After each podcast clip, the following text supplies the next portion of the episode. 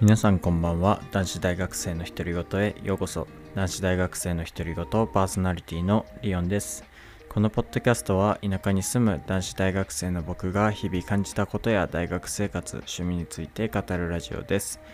通勤通学中や作業中寝る前などに気楽に聞いていただけると嬉しいです。はい、えー現在はですね夜の22時34分でございます。えーついについにというか、えー第エピソード100第100回目の、えーポッドキャストを収録する時が来ましたというか収録しております。えーこれまで聞いてくださった皆さんそして今聞いてくださってる方々あのいつも聞いてくださりありがとうございます。えー100回なんか長かったようで短かったというかうん。なんとも言えない。もう100回なのかっていう感覚もあるしでも振り返ればなんか長いというよりかはいっぱいあのアップロードしてきたなっていう感覚がありますね。いやでもここまで聞いてくださった方が々がいなければ続けてないだろうしまあねこれからも続けていく予定ではあるあるんですけどもまあ一つ区切りとしてあのー100回を迎えたということであのー今までのね、えー感謝というかあの聞いてくださってありがとうございますっていうのを普通に僕から伝えたいのと、えーまあ、これからも、えーやっていきますよっていう感じですね。まあ、あまりその数字的な目標はないんですけども、あの、なんていうの？こう、リスナーの方が何人になればいいなとか、再生数がどのくらいいけばいいなとかいう、そういう目標は全くないんですけど、なんか少しでも、本当少しの人でもいいので、まあ、僕がポッドキャストを配信することによってなんか皆さんの生活のを少しでも支えられる支えられる存在になれればなと思っております。そしてまあこのポッドキャストの、えー目的は僕のね、えーこの今という日々というか今の感情とかそういうものを記録するためでもありますんでうん。まあその聞いてくださる方々が多くなるのすごい嬉しいんですけどまああの数字的な目標はそこまでないですけど、まあ、続けていくことは続けていくよっていう感じですかね。うん。1年間続けると365回。でそう考えるとさ、まあ、3分の1はまだいってないから、まあ、なん何を達成したとも言えないよね。でもね毎日投稿は絶対途切れさせないようにしたいよね。うん。やっぱそのためにはなんか最近大事だなって気づいたのはあのー取りだめを絶対しないとギリギリになると本当にやばい時があるなって思いましてこの前ねあのフットサルの大会の日とかはもうギリッギリで大会の直前にとってそのまま上げて急いで上げてで大会行ってっていう、ね、もう大会終わった頃にはもう17時になってて毎日投稿まあ17時過ぎてもいいって言うならあれなんですけどでもねそうするとやっぱずれるからね。えー、まああの取りだめをしなきゃなとは思いつつもなんかそれって結構トレードオフだなと思うことがあってあのねあの本当にリアルタイムの今のことを発信したい気持ちも僕はすごくあって皆さんと同じ日というかまあまあ夜撮ってるんで前日とかにはなってしまうんですけどなるべく皆さんが聞いてくれるくださるあのー近い日にできた出来事を共有したいなとは思う一方やっぱ取りだめしとかないといざという時やばいなというか毎日投稿を達成するためにはやっぱりなんかこうね急な出来事ってまあありえるからそう考えるとねあのー、また多少は取りだめておかないといけないのかなと思ったりもしててうん。なのであのまあそこはうまくというかできるだけあの本当にできるだけ最近のことを発信できるようにあの頑張りますけどあのもしねあの取りだめがのやつでちょっと日がずれててもまああのそういう日もあるよということであの許していただけたらなと思っています。なんかそれこそ一番いいなと思うのはもっとお便りがいただけるように僕頑張りたいんですけど僕自身がねまず頑張んないといけないなと思うんですけどお便りがいただけるようになるとそのお便り読んでる時はまあその僕の日常がメインじゃなくてお便りメインになるので、まあ、そうすればお便りは別にいつ読んでもいいなと思ってるのでお便り会を取りだめにしてえ、えー、まあそうですね。僕の日常を話す時はリアルタイムに近い形で発信できたら一番理想なのかなと思いますけどまだまだ僕の力が足りないで足りず、えー、お便りをそんなにいただける状況ではないのであの僕は継続して頑張っていってあのそのお便りがいっぱいもらえるようにしていこうかなと思っております。それ結構目標かもな。みんなからお便りがいただけるようになれなったらいいなと思っています。はい。うんまあ100回に際して言うことはそのくらいなのかもしれないんですけど、まあ、あんまりなんかこう100回だからなんかしようとかいうのはあんまり ないんですけどはい。しあのー、こんな100回を取るのにあのコンディションが最悪なんですよ今。あのー、ちょっとねこの音声に入ってるかもしれないんだけどまずですねなんかどっかの他のアパートか他の部屋かわかんないんだけどなんかエアコンか換気扇のが壊れてんのかな？なんかすごい音してんだよねずっと。なんかカタカタカタカタってずっと。それがねちょっとうるさいのとその壊れた原因なのかもしれないけども外の雪が本当にすごくて。ね、それこそあのー、さっきまでというかあのバイトしてきたんですけど行きも帰りももう雪との戦いですよ。いや本当にさあのま、戦いっていう言葉が合うくらいひどいのよ。もう風に風に雪にっていう。あのね雪ってさ雪とか雨って普通さ上から下に降ってくるじゃん。あの雪がね横向きに吹いてんの。吹いてるって言っちゃった。降ってるとかじゃないの。もう横向きに雪がこうあの移動してんのよ。ね。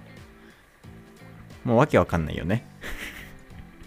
であの、風下に立った時ね。もう傘がぶち壊れるかと思うくらいこうがんあのね傘ささないはささないともうね自分の体に当たって服もなんかもうカッチコチっていうかカッチコチまでいかないけど雪でもうちょっと凍りかけるっていうか。ね。それであの、だし顔はさネックウォーマー一応してるんだけどさ帽子かぶったとしてもさこう目の辺りはもうめっちゃ痛いわけ。だからもうどんなに風がすごくても傘はちょっとささないときついんですよその状況だと。でもね傘さしたらさしたで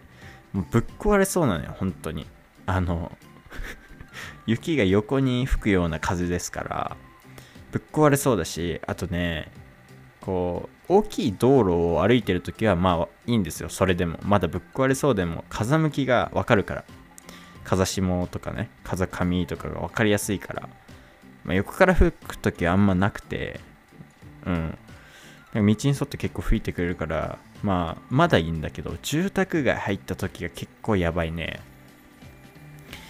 住宅街入るとマジで風がどこから吹いてくるか分かんないからさこう傘の角度をねあの風を読んでこう対抗しないといけないのよ。だってさあの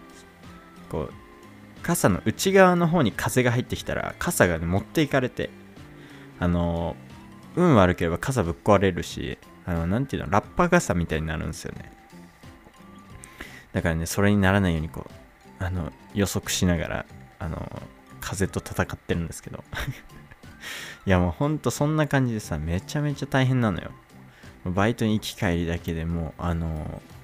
地獄みたいな。でさあの、まあ、そんな中帰ってくるからまあコンディション最悪でしょ。で今日に限ってはさ雷もすごいの。なんならその帰り僕歩いてた時なんですけどあの普通に歩いてたらなんか一気に暗くなったんだよ。もうなんか明かり一つないみたいな状態になってあこれ停電したわと思って。でそっから1分くらい30秒1分くらいかな。ずっと明かりつかなくて。うん。でなんかもうその1分くらい歩いた時に戻ったから安心したんだけどあのー、それだけ雷もすごいし雪すごいし風すごいしもう本当にねコンディション最悪なの。うん。それこそさ、まあ、今エアコン寝る前だから消したけど、まあ、エアコンなんて必須だしさで外風すごいければねポッドキャストにもその音が入っちゃうしエアコンつけてればエアコンの音入っちゃうしもうねコンディション的にはもう最悪の状況であのこの100回をね迎えておりますけど。ね本当に雪って大変だよね。あとあのー今ねちょっと最悪な降り方してるっていうか流れが最悪なんですよね。あのー、5日5日くらい前のポッドキャストかな。くらを撮ったくらいの時はあいやもっと前だな。いつくらいだろうな。まあでもあのー、1週間くらい前大体ですけど。に降って初めてふいっぱい降って積もってその次に雨降ったのよ。で、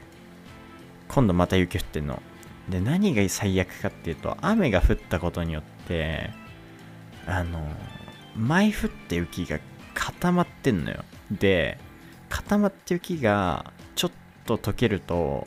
めちゃめちゃ滑るの。それが本当に嫌だな。なんか嫌っていうか流れが悪い。その、雨、雪降って雨降って雪降ってってなると。だからさその新雪の上ってまだいいんだけどその新雪がいっぱいの人が歩いてこうなくなってった時がきついよね滑るし固まってるからさこう踏み込めないんだよね滑るから雪はもうほんと昔から慣れてる方ではあるけどでも未だに嫌なというかこのコンディションはやめてほしいなっていうかこの流れはやめてほしいなっていうのはありますね。あと雨降るとところどころべちゃ雪のところがあってそこは嫌だね。もう最悪の場合あのブーツの中まで水入ってきますからね。それだけは避けたい事態。でもほんとね今最悪な時なんだよね。で明日さバイトめちゃめちゃ長い時間あるじゃん。もう勘弁してくれよって思うよねこの雪。本当にでもまあね、自然とは付き合っていかないといけませんからね。でもかといって、なんか雪やばいから雪降らない地域に住みたいかって言われたら、別に雪降ることを理由に他の県に引っ越すとかいう思考はないかな、正直。うん、なんか別に生きていけるそう、心がタフになるかもしれない。雪降る地域に住んでると。なんか、大抵のことは、あ、まあ、大丈夫っしょ、みたいな。なんかね、あとね、雪降る地域に住んでる人、結構あるあるだと思うんだけど、なんかニュースとかでさ、東京の、東京で雪降るとさ、なんかほんと何ミリとかでさ、すっごい話題になるじゃん。で、なんか、電車がどうとか、なんかこう、キャスターっていうかさ、その、現、現場に行ってさなんか伝える人がさなんかこう今こんな感じですみたいな。でもさなんか俺らからするとさえそれ普通だしなんなら降ってない方だし全然積もってるって言えないよみたいな。あの感じだったりするのよ。なんかそそれでニュースになるんだみたいなのとか多分あるあるだと思うんですよ。あとさまあ結構降る時もあるじゃないですか東京で。東京とかそっちの方で。でさなんかこう、まあ、結構降るって言っても僕らの普通くらいなんだけど降った時の。でもなんかこう見てるとさもうなんか漫画みたいなこけ方するじゃん。もうななんて言ったらいいの？あのこぎ方も。素晴らしいよ。あのもうななんて言ったの？もう演技として素晴らしいくらいのこぎ方するじゃん。なんかそれ見てさいやそれは大げさだよっていうちょっとツッコミ入っちゃうくらい。あの僕らからするとなんか異常なことっていうかあの全然そのくらいだとそんな焦げ方しないからみたいな。でもね僕らはさ慣れてるから多分そういうあるあるなんだけどさ、まあ、そういうのがあるあるであるんだけど多分。でもねやっぱこう何でもそうだけどさちょっと雪の話とはそれるかもしれないけどあの常識を疑うことってめっちゃ大事でで僕らの常識はそういうので転ばないっていうことじゃないですか。でもやっぱりそこを疑ってというかその東京に住んでる人の目線に立つとやっぱね歩くの慣れてないし歩き方もわかんないと思うんだよね。だから、まあ、そうなるのは仕方ないなと思う反面、まあ、確かに僕らの目線からするとなんか不思議というかなんかなんて言ったらいいんだろうな。それは大げさだよとか思ったりすることはありますね。結構これあるあるだと思うんですけど。うん。そうでもそんな感じでというかまあ僕が住んでる地域はマジで今雪すごくて、やばいんですけど、そう。あ、でさ、さっき、バイト行く前にポッドキャスト撮ったんですけど、で帰りにセリア寄って帰ってこようかなみたいな話してて、まあ、何を買いに行ったかっていうと、あのー、結ばない靴紐今売ってるじゃないですか。で、それ Amazon で頼んだんですけど、届くのが遅いっぽくて、で、僕、あさってん？あさってわかんねえや。日曜日あのー、友達と遊ぶ予定あるんですよ。クリスマスの日。なんでブーツ履くんだけど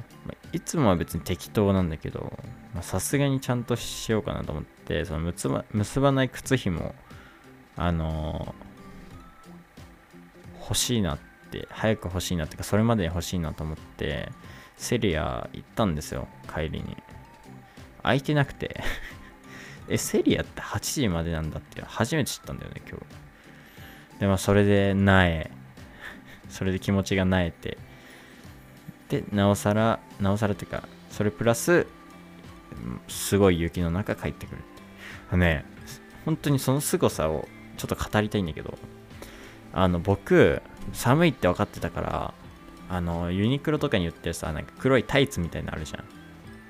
ヒートテックなのかわかんないけど、それ履いた上に、黒のスラックス履いてったのよ。あ、スラックスって、あの、普通のパンツね。だから2枚、2枚入ってんの。あと、服普通に着て、上にダウン着てったのよ。あのね、まあ、ダウンは、上はそうでもないんだけど、あのね、下半身貫通したのよ。貫通っていう言い方おかしいけど。普通さ、まあ、雪こう、降った時さ、タイツまでそこまで濡れ、びしょびしょに濡れることないじゃん。もう風がすごくいいのもあるし、なんか、すごすぎて、あの、もう、タイツもほとんどびしょびしょみたいな。前側全部びしょびしょみたいな感じで帰ってきたのよ。そんだけすごいのよ、マジで。だから、ちょっとね、勘弁してくれよとは思いますよね。それそれでさ、まあ、ちょっと小話じゃないけどさ、あの、今日バイト行ったら、あの塾長が、なんか、明日、他の校舎のヘルプ行けるみたいなこと言ってきて えこんな雪で行けるわけねえだろっていう心の内心あるんですけど、ね、こんな雪でそんな遠くまで行ってらんないしそれこそ電車絶対止まると思うし そうだからね丁寧にお断りしましたけどいやでもさすがに無理でしょ。いや無理すぎでしょ。でなんかさなんでですかみたいなこと言ったんだけど他の校舎もうなんか電車が止まるからあの先生が来れなくて先生が足りないらしいんだよね。じゃあ俺も行けませんよっていう。えだって俺もだって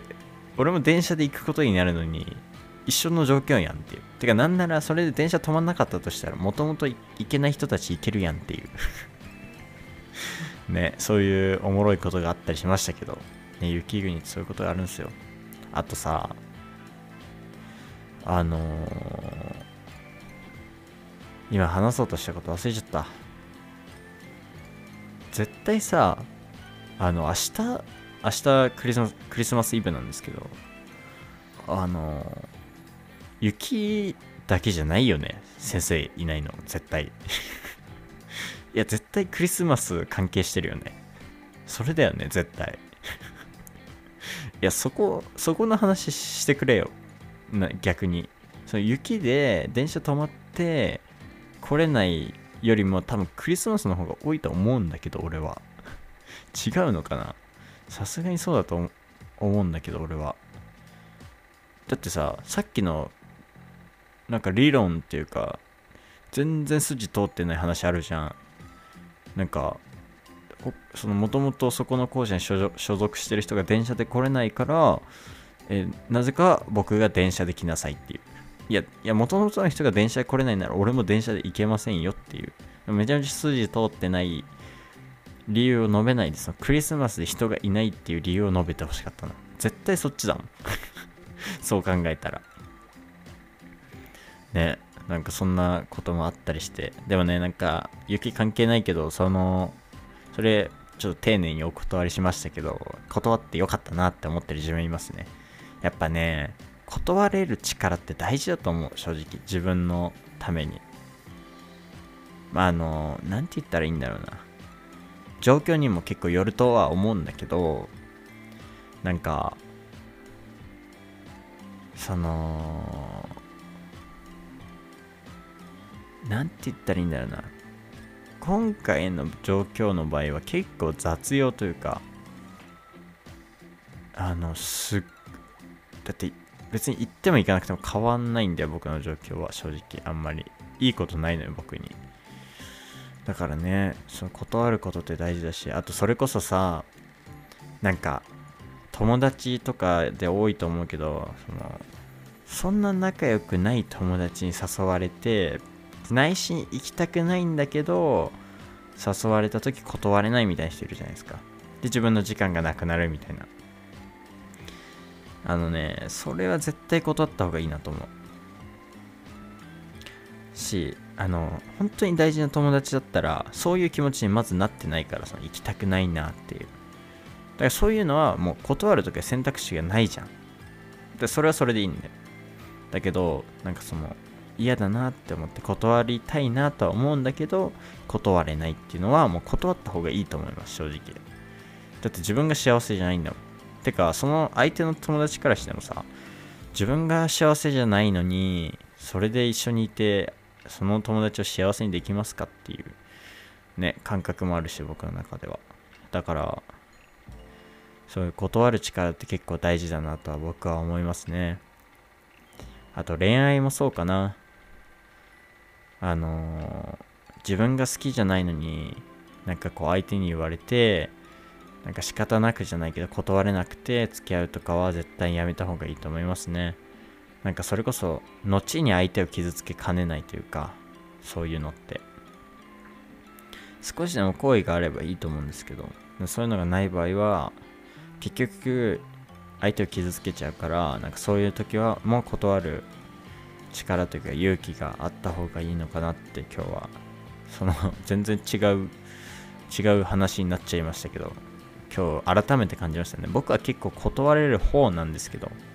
なんかそれこそ高校の友達に言われたけどなんかそういうの断れるの羨ましいって言われたんですけど僕は自分を大切にするタイプというかなんであの断れるんですけど、まあ、皆さんもねなんかそういう時はその違う観点からも見た方がいいと思います。自分が断りたい。で相手あのなんて言ったらいいんだろうな。違う観点っていうのはその観点ではないか。違う立場になって考えてみるとかもいいと思いますよ。あなんかそれこそ断ったら相手どう思うかってその相手の人の性格とかも含めて考えた時に多分僕とか断られても何も思わないんだよね。だからなんかそういう人なら別にその普通に断ってもいいと思うし。なんかいろんな角度からとというか考えてみると意外と断れるものかもしれないんでね。なんかそう何でもかんでもってわけじゃないけどさっき言った通り状況に合わせてですけど断るべき時は断った方がいいのかなっていうかそういう力があった方がいいなと思いますね、そんなことを思いながらなぜ全然第100回とは思えない。ただ普通のいつも通りのポッドキャストを撮ってしまっているけど大丈夫かな？まあ大丈夫か。あ今日ねその塾のバイトの合間授業と授業の合間は別に基本的に準備してもいいし次の授業の、まあ、それ終わったら別に自由にスマホいじったりしてもいいんだけどあのまあ時間もあんまなかったからまあさっとスマホで調べる程度しかできない時間だったからまあしれっと調べたの。あの韓国旅行したいなってずっと言ってたから韓国旅行ってどのくらい料金かかるんだろうって。だいたい10万から20万くらい、まあ、人によるし行く場所にもよるしなんかその時期にもよったりするんだけどなんか意外といけそうだなって思って、まあ、来年には絶対行きたいなって思ってますねなんかそれこそ最近2回目見始めたネットリックスの韓国ドラマがあるんですけどあの題名が「スタートアップ夢の扉」っていう題名なんですよでちょっとあらすじをね軽く話させていただくと、えっとですね、あらすじ、あらすじ。あらすじはですね、あれ？ちょっと待って。もうちょいまとめたあらすじないかな。うん、まあ、あらすじはですね、え本作は競争の激しい韓国のハイテク業界で夢を叶えるべく若き起業家たちが奮闘する様を描く主人公のソッタルミは幼い頃に両親が離婚唯一の友達であり姉のインジェと離れ離れとなりナム・ドさんという男の子との文通が心のよりどころとなっていた。しかしドさんの正体は彼女を心配した祖母とある少年ジピョンが作り上げた架空の少年だった。この文通が大人になったダルミと周囲に大きな影響を与えていく。あんまりこのあらすじあれだな。その後書いてないから惹かれはしないけど、まあでも確かに合ってますね。まあ、簡単に言うと、まあ、ハイテク業界、その韓国って結構、そういう業界が有名というか、サムスンとかね。まあそういう業界の、えー、スタートアップ、えー、あれですね、えー、企業、新規企業みたいな感じですね。のお話で、で僕がなんでこの、えー、ドラマが好きかっていうのこのハイテク業界だからこそえっとねこの主人公たちが開発してるものがシステム開発みたいな。あの、もっと言うとえっと画像認識の人工知能みたいなのを開発するみたいなえー、システムというか製品を開発してる開発していくっていう、えー、物語なんですけど画像認識ってやっぱりさプログラム書くんですよ。コードを。だから僕プログラミングしてるじゃないですか。で実際そんなかっこいいものではないというか実際結構プログラマーっていうかエンジニアっていうのはなんというかすごい忙しいブラックなまあ今はそうでもないかもしれないけど結構そういう業界でそんなかっこいいものではないけどもでもなんかこうこういうドラマとしてきらびやかに描くことでかっこよく見えてくるっていう。僕はなんかこれだからこれがこのドラマが好きなんですけど過去に見た時もそうだけど。なんかでもやっぱりなんか実際そのそんなにきらびやかなものじゃないと分かっていてもなんかかっこよさは感じてしまうっていうのはありますかね僕は。なんか普通になんて言ったらいいんだろうな。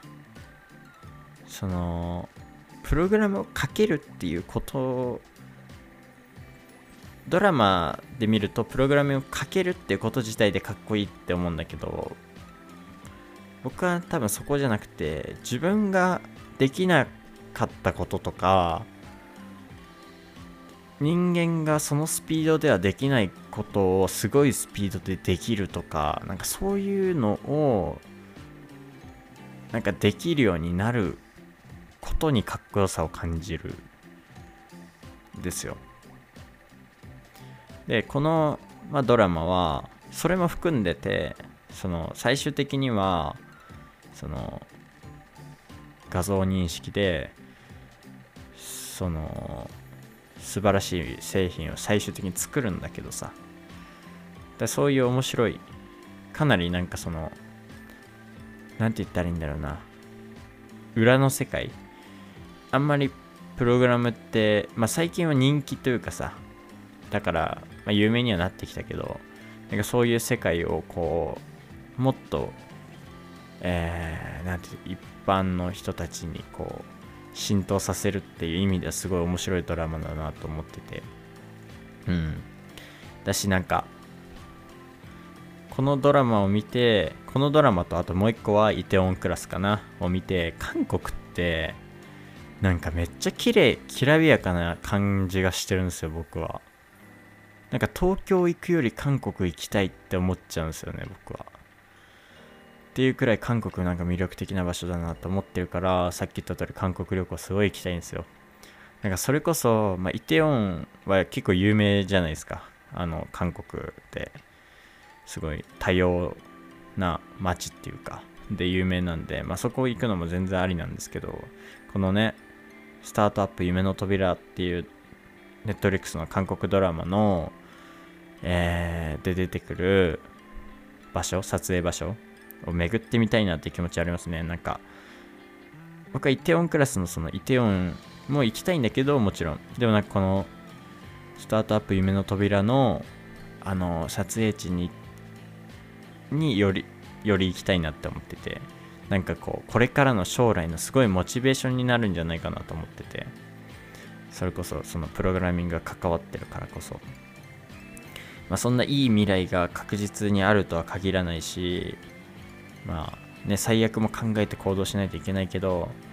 でもやっぱりモチベーションだったり、こう、最終的なゴール地点を知るっていうか、まあ確実に知れるわけではないんだけど、でもやっぱりさ、その撮影地巡ったり、あと韓国っていう、そういう、なんだろうな、ここ何十年かですごい成長を遂げている国に行って肌でそういうのを感じるのはすごいハイテクなねそれこそこのものあらすじでも言ってたけどハイテク業界すごいね発達してるからなんかそういうのを肌で感じてみたいなとも思うしうんだから韓国旅行すごい行きたいなって今思ってますね。まああとこのドラマ結構おすすめです。面白いですよ。はい。まあそんな感じで全然普通のポッドキャストを撮ってしまいましたがあのエピソード100えー、この辺で終わりたいと思います。はい。えー、最後にこのポッドキャストではお便りを募集しております。概要欄の Google フォームから誰でもお送りいただけますので気軽にお送りください。えー、皆さんからのお便りを楽しみにしております。そしてですね、もしこのポッドキャストがいいなと思ってくださった方は番組のフォローもよろしくお願いします。